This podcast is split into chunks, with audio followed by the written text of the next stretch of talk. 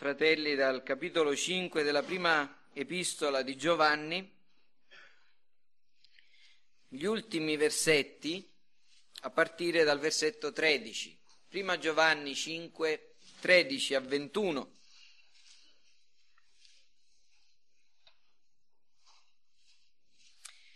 Vi ho scritto queste cose perché sappiate che avete la vita eterna, voi che credete nel nome del Figlio di Dio. Questa è la fiducia che abbiamo in Lui, che se domandiamo qualche cosa secondo la sua volontà, Egli ci esaudisce. Se sappiamo che Egli ci esaudisce in ciò che gli chiediamo, noi sappiamo di avere le cose che gli abbiamo chieste. Se qualcuno vede suo fratello commettere un peccato che non conduca a morte, preghi e Dio gli darà la vita a quelli cioè che commettono un peccato che non conduca a morte. Vi è un peccato che conduce a morte. Non è per quello che dico di pregare. Ogni iniquità è peccato, ma c'è un peccato che non conduce a morte. Noi sappiamo che chiunque è nato da Dio non persiste nel peccare, ma colui che nacque da Dio lo protegge e il maligno non lo tocca. Noi sappiamo che siamo da Dio e che tutto il mondo giace sotto il potere del maligno. Sappiamo pure che il Figlio di Dio è venuto e ci ha dato intelligenza per conoscere colui che è il vero e noi siamo in colui che è il vero cioè nel suo figlio Gesù Cristo. Egli è il vero Dio e la vita eterna. Figlioli, guardatevi dagli idoli. Domenica scorsa vi ho esposto l'insegnamento dei versetti 14 e 15 di questo capitolo quinto della prima lettera Giovanni, di Giovanni e abbiamo potuto osservare che questi versetti parlano della preghiera, ma non in senso completo, esaustivo, ma di un aspetto particolare della preghiera. L'aspetto particolare di, de, del quale trattano è la richiesta, le preghiere che sono delle richieste fatte a Dio. Abbiamo parlato brevemente in generale mostrando alcuni degli errori più comuni eh, ai nostri tempi e in particolare ho fatto riferimento a due errori, quelli compiuti eh, a, a proposito di questo soggetto, di questo argomento della vita e della devozione cristiana. Ho parlato dell'errore di coloro che cadono in una sorta di fatalismo e pensano va bene, Dio ha stabilito tutto e quindi che preghiamo a fare? La preghiera in realtà non giova a nulla perché la volontà di Dio non può essere cambiata.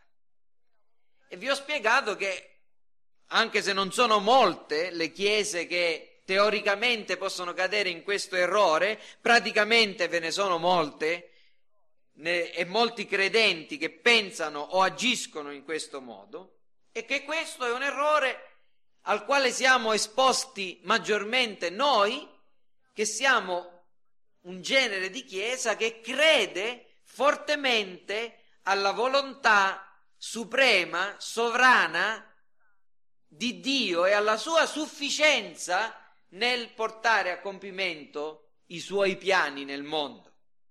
Ma c'è un errore che è dall'estremo opposto, che viene commesso da molti più credenti, un maggior numero di credenti nei nostri tempi riguardo alla preghiera di richiesta, ed è quello di coloro che credono che invece la, la preghiera è uno strumento per esercitare pressione su Dio e quindi in qualche modo per ottenere eh, cose che magari alle quali Dio non aveva pensato o che non aveva stabilito di fare.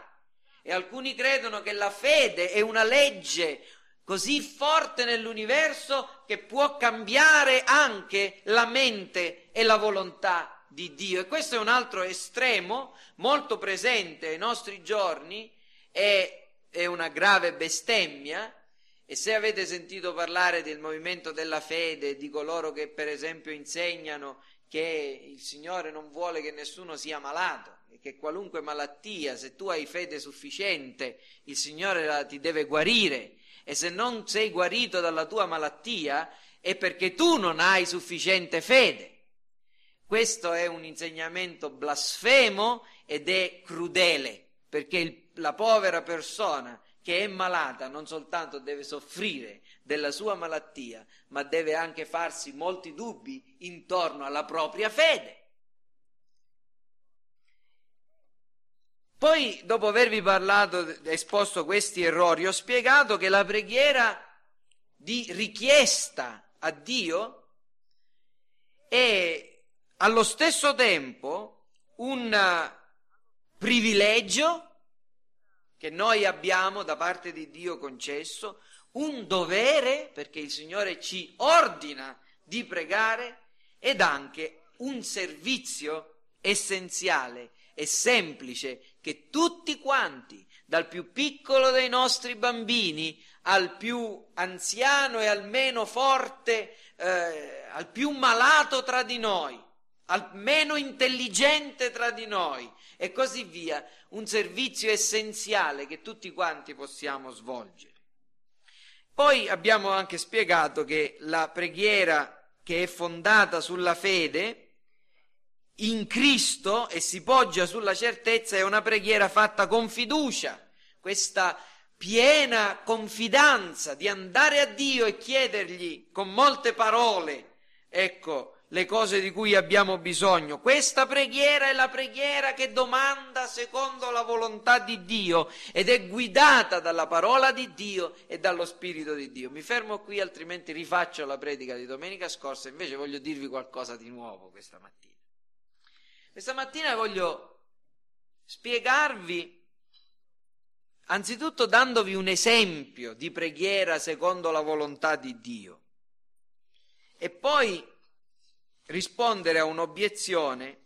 E la parte più importante che spero di arrivare con considerevole tempo, altrimenti mi fermerò a quel punto, è darvi alcune spiegazioni e, alcuni, alcune re- ragioni sulla causa della mancanza o del difetto nella preghiera.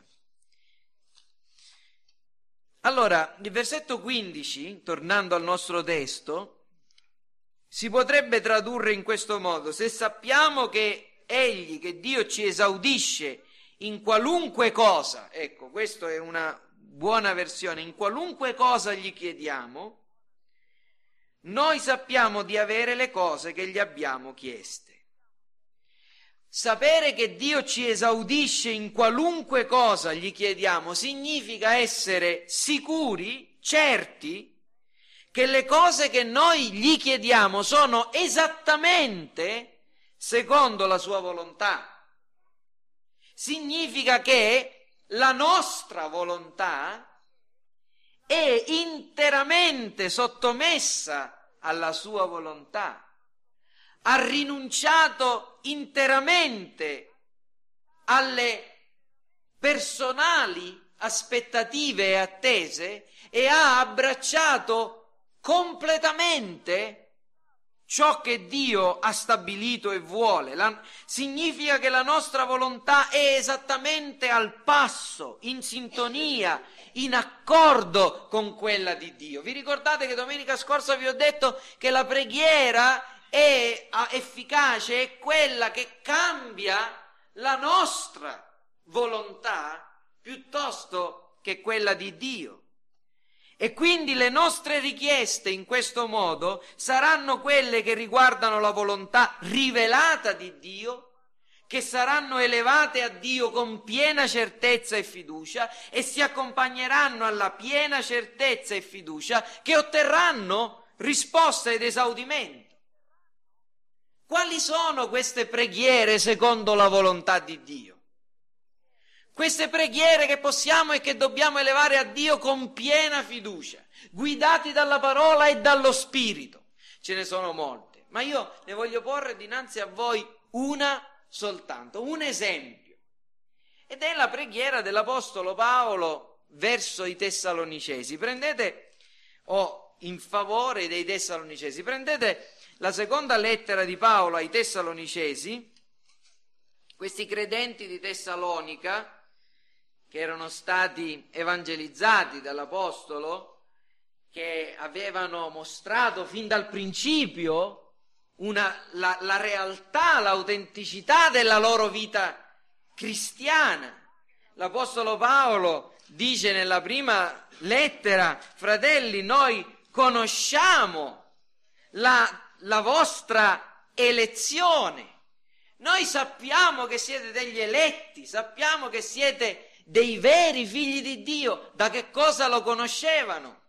Forse l'Apostolo Paolo aveva una speciale eh, rivelazione per vedere nel libro della vita se i loro nomi che i loro nomi erano scritti lì. No, l'Apostolo Paolo conosceva l'elezione di questi credenti di Tessalonica perché il, avevano fede, avevano amore e avevano costanza nella speranza lo potete leggere nella prima lettera ai Tessalonicesi al capitolo 1, ma le stesse cose le ripete a proposito di queste persone, di questi credenti nella seconda lettera ai Tessalonicesi, versetto 3, noi dobbiamo sempre ringraziare Dio per voi, fratelli, come è giusto, perché la vostra fede cresce in modo eccellente, l'amore di ciascuno di voi tutti per gli altri abbonda sempre di più. E se leggete i versetti successivi vedrete che anche la costanza nella speranza, la perseveranza nelle prove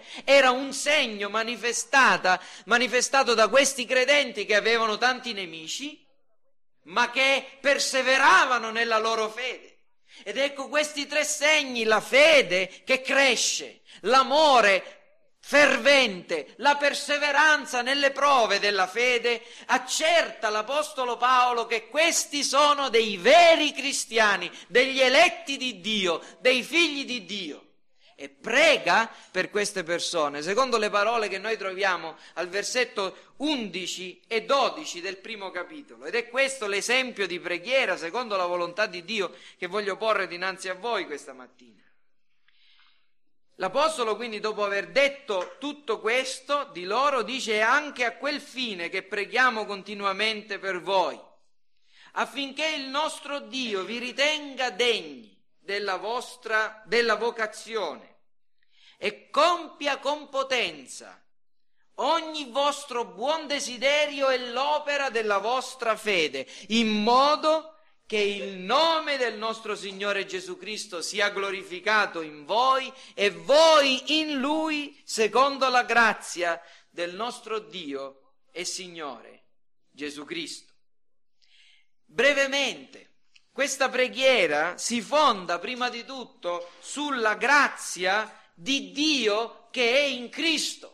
L'ultime parole di questa preghiera dice, secondo la grazia del nostro Dio e Signore Gesù Cristo. Questo è lo schema fondamentale della preghiera dell'Apostolo Paolo, la grazia di Dio in Cristo.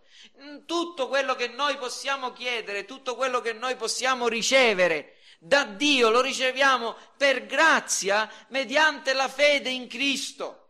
Questo è centrale, Cristo è il mediatore e tutto quello che riceviamo da Lui lo riceviamo per grazia, nessun merito, sola grazia. Sola grazia non è il nome della nostra Chiesa, è una benedetta verità. Noi siamo salvati solamente per grazia, mediante la fede in Cristo Gesù e tutte le cose che riceviamo da Dio mediante Cristo le riceviamo solo per la sua grazia. Il, eh, lo schema fondamentale, il è, è questo. Ma osserviamo le richieste.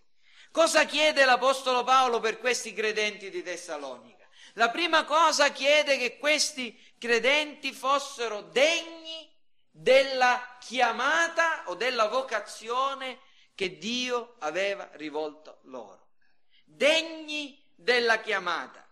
La chiamata della quale l'Apostolo Paolo parla e quando ne parla, quando Paolo parla di, della chiamata si rivolge sempre a una speciale chiamata, alla chiamata efficace di Dio, a quella eh, vocazione non solo esteriore, è l'invito del Vangelo che deve essere rivolto a tutti, ma una vocazione interiore, una chiamata potente, operata dallo Spirito Santo, che fa udire i sordi, fa risuscitare i morti e fa vedere i ciechi e li porta a Cristo.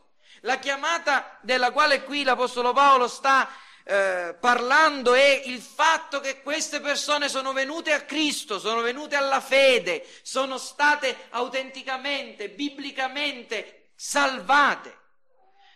Hanno risposto, in altre parole, alla voce di Dio che li chiamava. La chiamata di cui parla l'Apostolo Paolo è quella efficace, quindi qui non sta pregando perché questi tessalonicesi divengano degni affinché Dio li chiami. Queste persone sono già dei credenti.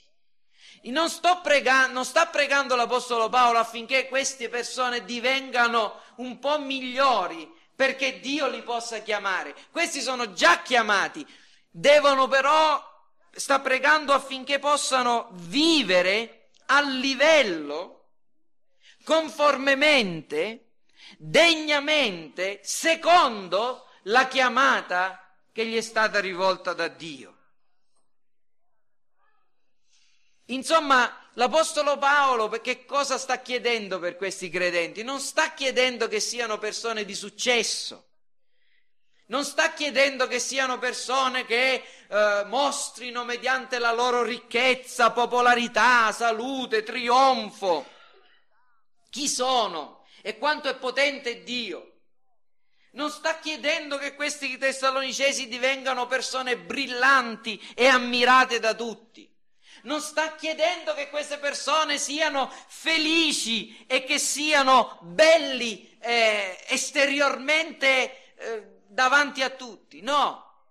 L'Apostolo Paolo non chiede nemmeno che tutti i loro guai scompaiano e che i loro nemici siano ridotti all'inefficacia. Vi ricorderete che nei versetti precedenti Paolo parla di persone che, ren- che, che, affliggevano questi credenti. Questa è una prova del giusto giudizio di Dio perché siate riconosciuti degni del regno di Dio per il quale anche soffrite.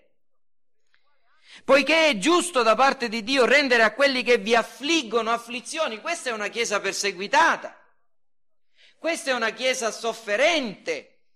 Eppure qui l'Apostolo Paolo, prima ancora e più di più e maggiormente che chiedere liberazione, benessere esteriore, trionfo, eccetera, prima ancora che chiedere che la Chiesa cristiana divenga riconosciuta e osannata nell'impero romano, egli chiede che queste persone siano degne della chiamata che gli è stata rivolta, una santa chiamata. In altre parole Paolo sta chiedendo che i segni della grazia, che erano già presenti e visibili in loro, erano quelle cose per le quali lui ringraziava Dio, la fede, l'amore, la speranza, il fervore, la perseveranza. Ecco, Paolo sta pregando che quei segni fossero ancora più evidenti in loro, che eh, si fortificassero, fossero sempre più reali, cioè la fede in Cristo fosse sempre più concreta, l'amore per i fratelli sempre più eh, vero, manifestato, reale, espresso, fervente, in alto grado, puro. In altre parole, qui sta pregando perché questi cristiani di Tessalonica fossero sempre più santi fossero sempre più umili, fossero sempre più amorevoli, fossero sempre più ubbidienti, fossero sempre più ligi a osservare tutti i doveri della vita cristiana. Degni del nome di cristiani. Prego perché ciascuno di voi possa portare il nome di Cristo degnamente su di sé. E poi chiede un'altra cosa. chiede che i, i, suoi, i loro buoni desideri e le loro opere della fede si potessero compiere. Questo significa che l'Apostolo Paolo sapeva che nei Tessalonicesi c'erano dei desideri che erano buoni. L'Apostolo Paolo sapeva che nei Tessalonicesi c'era la pratica della vita cristiana, delle opere compiute mediante la fede. E fratelli, volete un quadro del vero cristiano?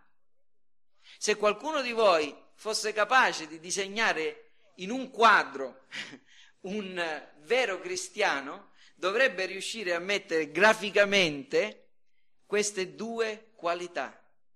Una persona che ha dei buoni desideri e una persona che ha opere compiute mediante la fede. Questo è il cristiano. Non si possono avere buoni desideri se non si ha lo Spirito di Dio e una nuova volontà che è donata da Dio. E non si possono avere delle buone opere se non si possiede la fede che è la sorgente dell'energia per compierle. La fede in Cristo, la fede che ci unisce a Cristo e che fa sì che le nostre opere siano compiute in congiunzione con Cristo per la gloria di Cristo e nel nome di Cristo.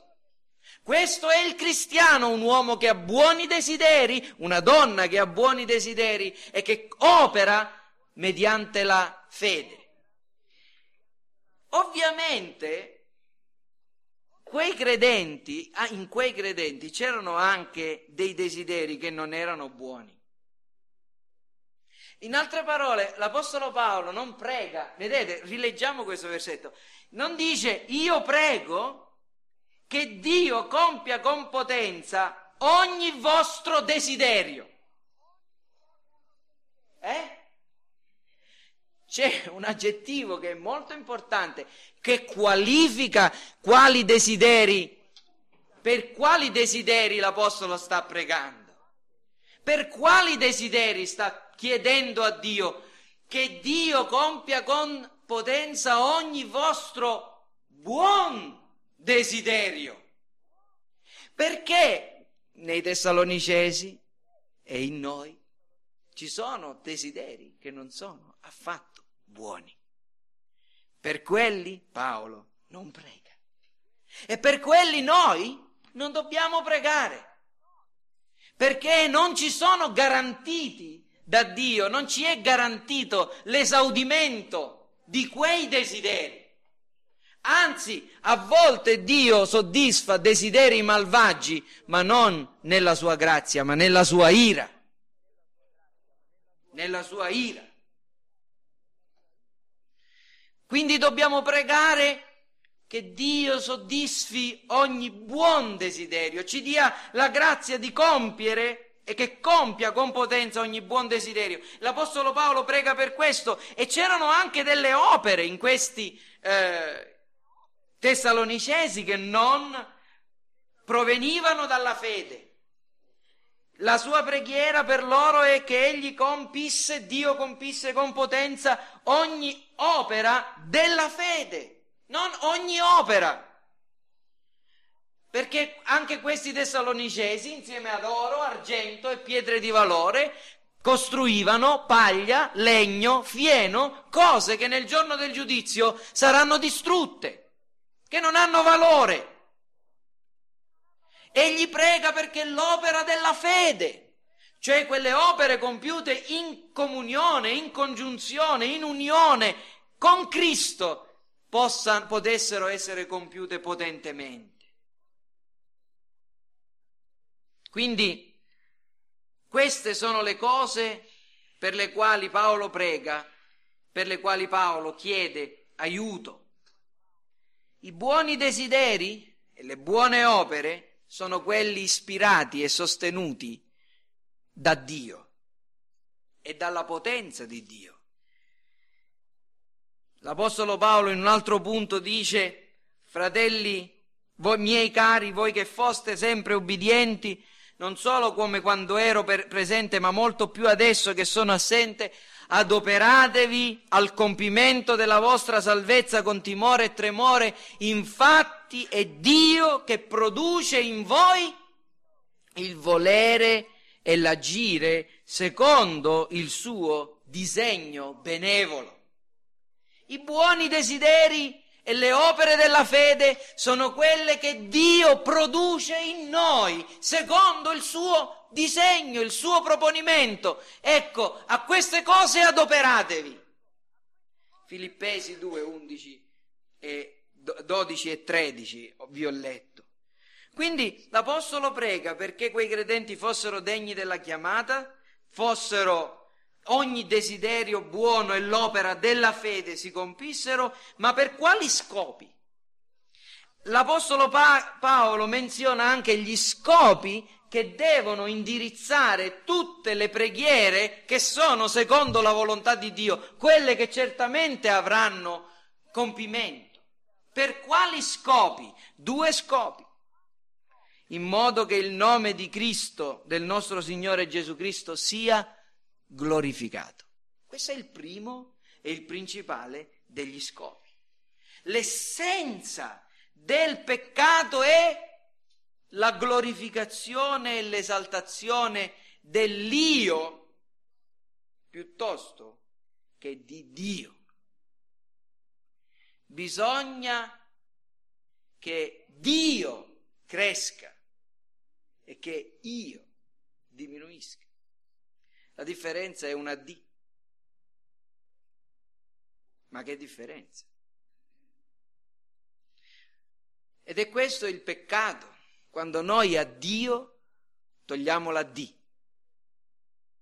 e io diventa l'oggetto della soddisfazione, gratificazione, piacere, volontà e la volontà di Dio diventa la volontà di io, perdonatemi questo errore grammaticale,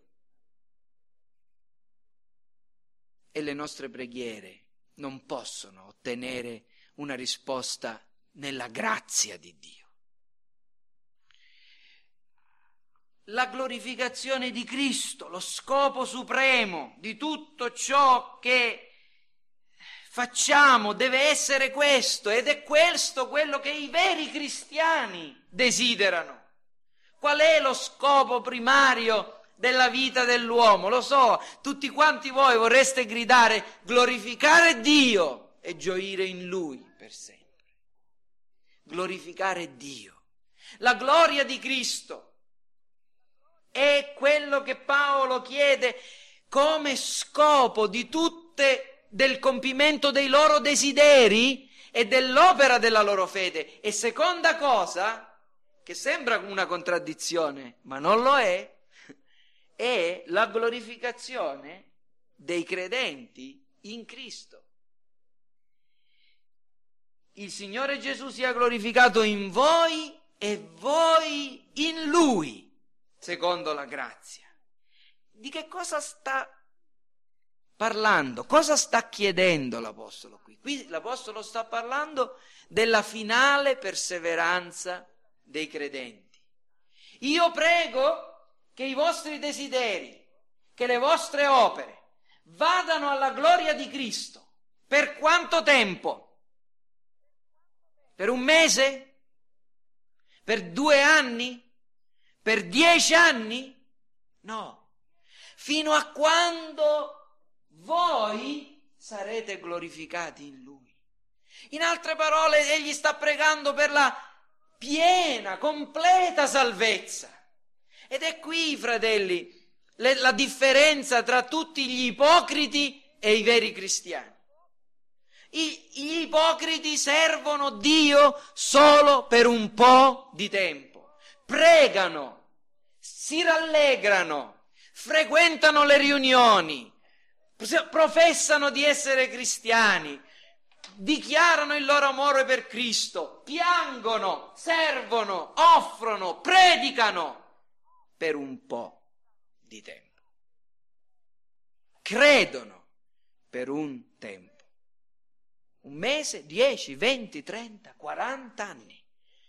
Ma qui Paolo prega per la glorificazione di questi credenti. In altre parole, che perseverino fino alla fine. Il compimento del cammino cristiano, della vita cristiana, la finale perseveranza. Perché? Perché la glorificazione dei credenti sarà la glorificazione di Dio. Perché coloro che saranno glorificati saranno persone che da Dio sono state rese degne di essere glorificate. Quando delle persone come voi, quando uno come me si troverà a ricevere la corona di gloria da Cristo, che cosa si vedrà? Si vedrà che dei ribelli, si vedrà che dei fornicatori, degli adulteri, dei bestemmiatori, dei ladri, dei bugiardi, sono stati trasformati e sono diventati figli di Dio e sono diventati fatti partecipi della santità di Dio. Da chi? Da Dio. Per mezzo di chi? Per l'opera di Cristo e dello Spirito Santo. E Dio sarà glorificato nei suoi santi. quando i suoi santi saranno glorificati in lui. Meravigliosa grazia, meravigliosa grazia. Queste sono le cose che chiede l'Apostolo Paolo e queste sono le cose che sono secondo la volontà di Dio. Quando l'Apostolo chiede queste cose, egli non aggiunge, Signore, se tu vuoi che sia così. Questa è la preghiera secondo la volontà di Dio. Chiede le cose che Dio fa, che Dio vuole, che Dio compie. E allora qui, e siamo all'obiezione, dovremmo chiedere a Dio, qualcuno dirà, soltanto queste cose? Cioè le nostre preghiere a Dio devono essere le nostre richieste. Stiamo parlando della preghiera di richiesta. Le nostre richieste a Dio devono essere solo queste. Sottolineo il solo e lo metto in grassetto corsivo. Solo queste cose dobbiamo chiedere a Dio. Le nostre richieste devono essere solo quelle che vanno a colpo sicuro? Oppure possiamo esprimere anche i nostri desideri a Dio in cose delle quali non siamo certi della sua volontà? Allora la mia risposta è questa. E la prima cosa che voglio da, dire rispondendo è che chi pone questa domanda, prima di tutto, si dovrebbe chiedere perché la pone. Insomma, ma solo cose spirituali, solo la santità, solo la fede, solo l'amore? Ma la vita è fatta di un maggior numero che di queste cose. Qui non ti posso dare ragione, perché la vita è queste cose. Sono d'accordo con te che per vivere è necessario mangiare, è necessario lavorare, è necessario vestirsi, è necessario... Queste cose sono parte della vita, ma non sono la vita. Gesù ha detto che la vita è più che il nutrimento e più che le cose che ci mettiamo attorno, delle quali ci agghindiamo, gli orpelli, le cose in più, le cose in più. Ricordatevi che l'Apostolo Paolo comincia a pregare per le cose principali e che l'Apostolo Paolo prega secondo l'ordine che il Signore Gesù Cristo ha stabilito in Matteo 6, 33. Potete prendere questo passo? Matteo, capitolo 6.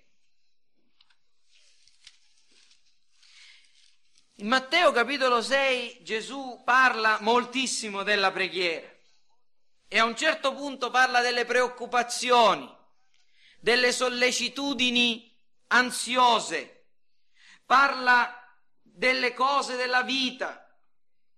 Versetto 25, non siate in ansia per la vostra vita, di che cosa mangerete, di che cosa berrete, né per il vostro corpo, di che vi vestirete. Non è la vita più del nutrimento e il corpo più del vestito? Guardate gli uccelli. Guardate gli uccelli. Osservate al versetto 28 come crescono i gigli della campagna. Versetto 31. Non siate dunque in ansia dicendo che mangeremo, che berremo, di che ci vestiremo.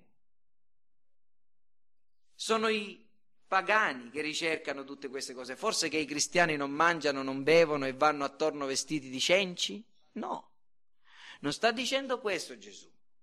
Gesù sta dicendo che sono i pagani coloro che pongono queste cose prima di ciò che è primario. Infatti spiega, versetto 33, cercate prima il regno di Dio e la giustizia di Dio e tutte queste cose vi saranno date in più. Le cose in più sono quelle che nel pensiero e nella vita dei pagani hanno il primo posto. Nel pensiero e nella vita dei cristiani hanno un posto subordinato e relativo cercate prima il regno di Dio, la giustizia di Dio. Quindi la promessa di ricevere le cose materiali è per tutti i figli di Dio, cioè Gesù non ci dice che non dobbiamo chiedere o non dobbiamo desiderare le cose materiali, anzi la promessa è che Dio ci darà le cose materiali e che per ottenere le cose materiali noi dobbiamo pregare. Matteo 7,7 Gesù continuando a, prega- a insegnare sulla preghiera dice chiedete e vi sarà dato, cercate e troverete, bussate e vi sarà aperto. Quindi mettendo insieme i pezzi comprendiamo che dobbiamo chiedere anche le cose materiali e che non è sbagliato chiedere le cose materiali di questa vita. Quindi la risposta è dobbiamo esprimere i nostri desideri a Dio chiedendogli le cose di cui abbiamo bisogno e che servono per il nostro benessere. Tuttavia, dobbiamo anche ricordarci che il proponimento di Dio potrebbe essere quello di negarci, di differire o di concederci le cose diversamente da come gliele abbiamo chieste o da come ce le aspetteremmo da Lui. Mentre Dio non ci negherà le cose che, che, riguardano la nostra santificazione, perché il suo proponimento è quello di renderci all'immagine del figlio suo, Dio per raggiungere quello scopo di renderci conformi all'immagine di Cristo potrebbe negarci le cose materiali per un po' di tempo, per molto tempo, o darci le cose materiali non come noi le vogliamo, ma in un modo diverso, a volte sorprendente, sorprendentemente diverso. All'uno egli dà ricchezza e quella ricchezza che Dio gli dà fa sì che egli progredisca nelle vie di Cristo, nelle vie cristiane, sia utile per l'opera di Dio, perché egli la usa per il regno di Dio. Ad un altro Dio dà povertà, mortificando così le passioni e la concupiscenza del suo cuore, e fa sì che quell'uomo, quella donna nella povertà divenga santo, divenga santa. All'uno Dio concede una moglie o un marito affinché nella compagnia lo servano, lo temano, lo onorino, ad altri li fa aspettare. O mis- misteriosa volontà di Dio nega certe gioie, certi piaceri. Il cristiano riconosce la, la mano di Dio e bacia la verga che lo percuote e beve la coppa che contiene il fiele amaro perché gliela porge il Padre e si rallegra e ringrazia quando il Padre lo riempie di ogni benedizione e abbondanza. Quindi questo genere di preghiere che possono essere diverse, voglio dire che non, delle quali noi non sappiamo come Dio risponde, sono quelle preghiere che devono essere accompagnate dalla espressione sentita del cuore, Padre, sia fatta la tua volontà, o se questa è la tua volontà se questa è la tua volontà. E lasciate che concluda, e ho quasi finito questa mattina, lasciate che concluda dicendo che c'è un inconcetto sbagliato del pregare senza dubitare. Possiamo prendere l'epistola di Giacomo?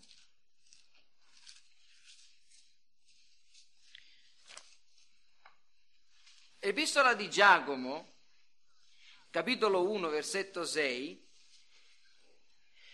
eh, eh, leggiamo dal versetto 5, Giacomo dice, se qualcuno manca di saggezza, ora se volete imparare qualcosa riguardo alla preghiera, fratelli, leggete la lettera di Giacomo, oltre che tutti gli insegnamenti eh, di Gesù sulla preghiera, le preghiere dell'Apostolo Paolo, i salmi, ma leggete la lettera di Giacomo. La lettera di Giacomo contiene degli insegnamenti preziosissimi sulla preghiera. Noi non sappiamo se questo fatto è vero, ma pare che Giacomo fosse un uomo straordinariamente dedito alla preghiera.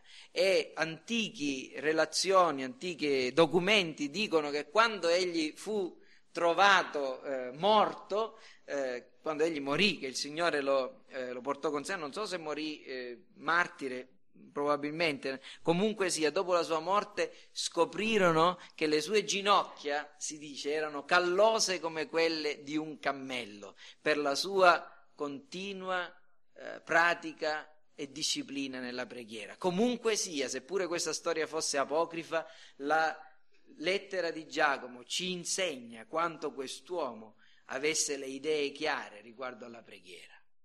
E qui dice se poi qualcuno di voi manca di saggezza, la chieda a Dio, che dona a tutti generosamente, senza rinfacciare, e gli sarà data, ma la chieda con fede, senza dubitare, perché chi dubita rassomiglia a un'onda del mare, agitata dal vento e spinta qua e là. Un tale uomo non pensi di ricevere qualcosa dal Signore, perché è di animo doppio e instabile in tutte le sue vie. Che significa?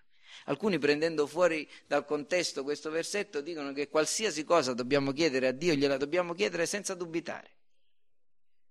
Dobbiamo chiedere di essere guariti senza dubitare. E, e Dio, se dubitiamo che siamo guariti, non saremo guariti perché la nostra fede non è la vera fede. Ma qui Giacomo non sta parlando di qualunque cosa, sta parlando della saggezza, della sapienza che viene dall'alto, lui la qualifica, che è, che è divina, che è una qualità divina, la sapienza che viene da Dio. Questa è una promessa che Dio certamente manterrà perché chi chiede la saggezza a Dio non deve dubitare perché significherebbe dubitare del fatto che Dio voglia che siamo simili a Cristo.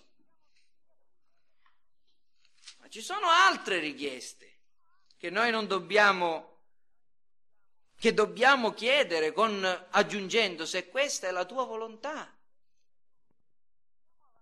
Guardate, andiamo avanti, per esempio nell'epistola di Giacomo, quando Giacomo parla al capitolo 4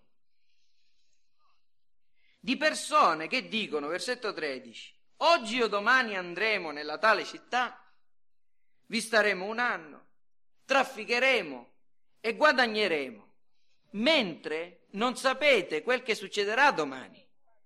Che cos'è infatti la vita vostra? Siete un vapore che appare per un istante e poi svanisce. Dovreste dire invece, se Dio vuole, saremo in vita e faremo questo e quest'altro. Qui Giacomo non ci sta dicendo che non dobbiamo pregare per le nostre attività secolari, ma che dobbiamo pregare per le nostre attività secolari e le cose che riguardano la, questa vita con uno spirito di piena e completa sottomissione e dipendenza a Dio e alla sua volontà. E bisogna affidarsi alla volontà di Dio perché Cristo ci ha insegnato a pregare così. Cristo ci ha detto di pregare, Padre, dacci oggi il nostro pane quotidiano. Quindi noi impariamo da questo che dobbiamo chiedere le cose materiali a Dio e che gliele dobbiamo chiedere anche con una certa fiducia. Noi siamo figli. Padre, dacci oggi il nostro pane quotidiano. Ma questa preghiera non viene prima, ma dopo l'altra richiesta. Sia fatta la tua volontà, Matteo 6:10, e poi Matteo 6:11 dacci oggi il nostro pane quotidiano. E nei momenti critici, quando il benessere personale si trova in conflitto con gli interessi del regno di Dio, noi dobbiamo sempre trovare la forza di pregare come il nostro maestro nel Getsemani, Padre, se è possibile, ma pure non come voglio io, ma come tu vuoi. Potrei continuare menzionando tanti altri esempi.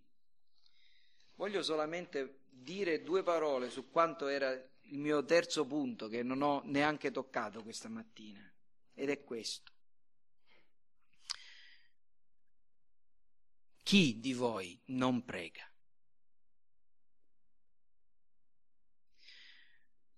E non sto parlando delle preghiere che facciamo in chiesa, e non sto parlando delle preghiere che fate in famiglia, e non sto parlando della preghiera pubblica, sto parlando di un'altra preghiera, di una preghiera, della preghiera che Gesù definisce la preghiera nella cameretta, la preghiera privata la devozione personale.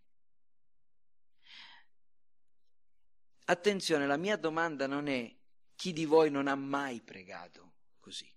La mia domanda è chi di voi ha abbandonato questa pratica.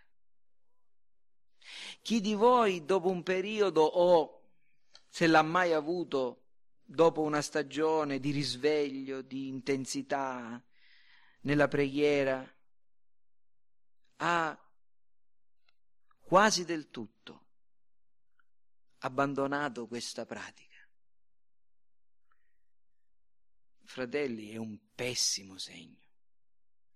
Voglio dire una cosa molto forte, ma, voglio, ma sono certo di essere sostenuto dalla scrittura nel dire che chi ha abbandonato la pratica della preghiera segreta deve abbandonare, o chi non prega, in questo modo deve abbandonare la speranza di essere un cristiano. Perché non può esistere un cristiano. È una contraddizione nei termini. E co- sarebbe come dire un umile orgoglioso. Sarebbe come dire un nero bianco. Un cristiano che non prega non esiste. Chi non prega non è un cristiano. Chi è un cristiano è una persona che ama e persevera nella pratica della preghiera devota, personale, continua al Padre Celeste nel nome di Cristo. Chiniamo il capo.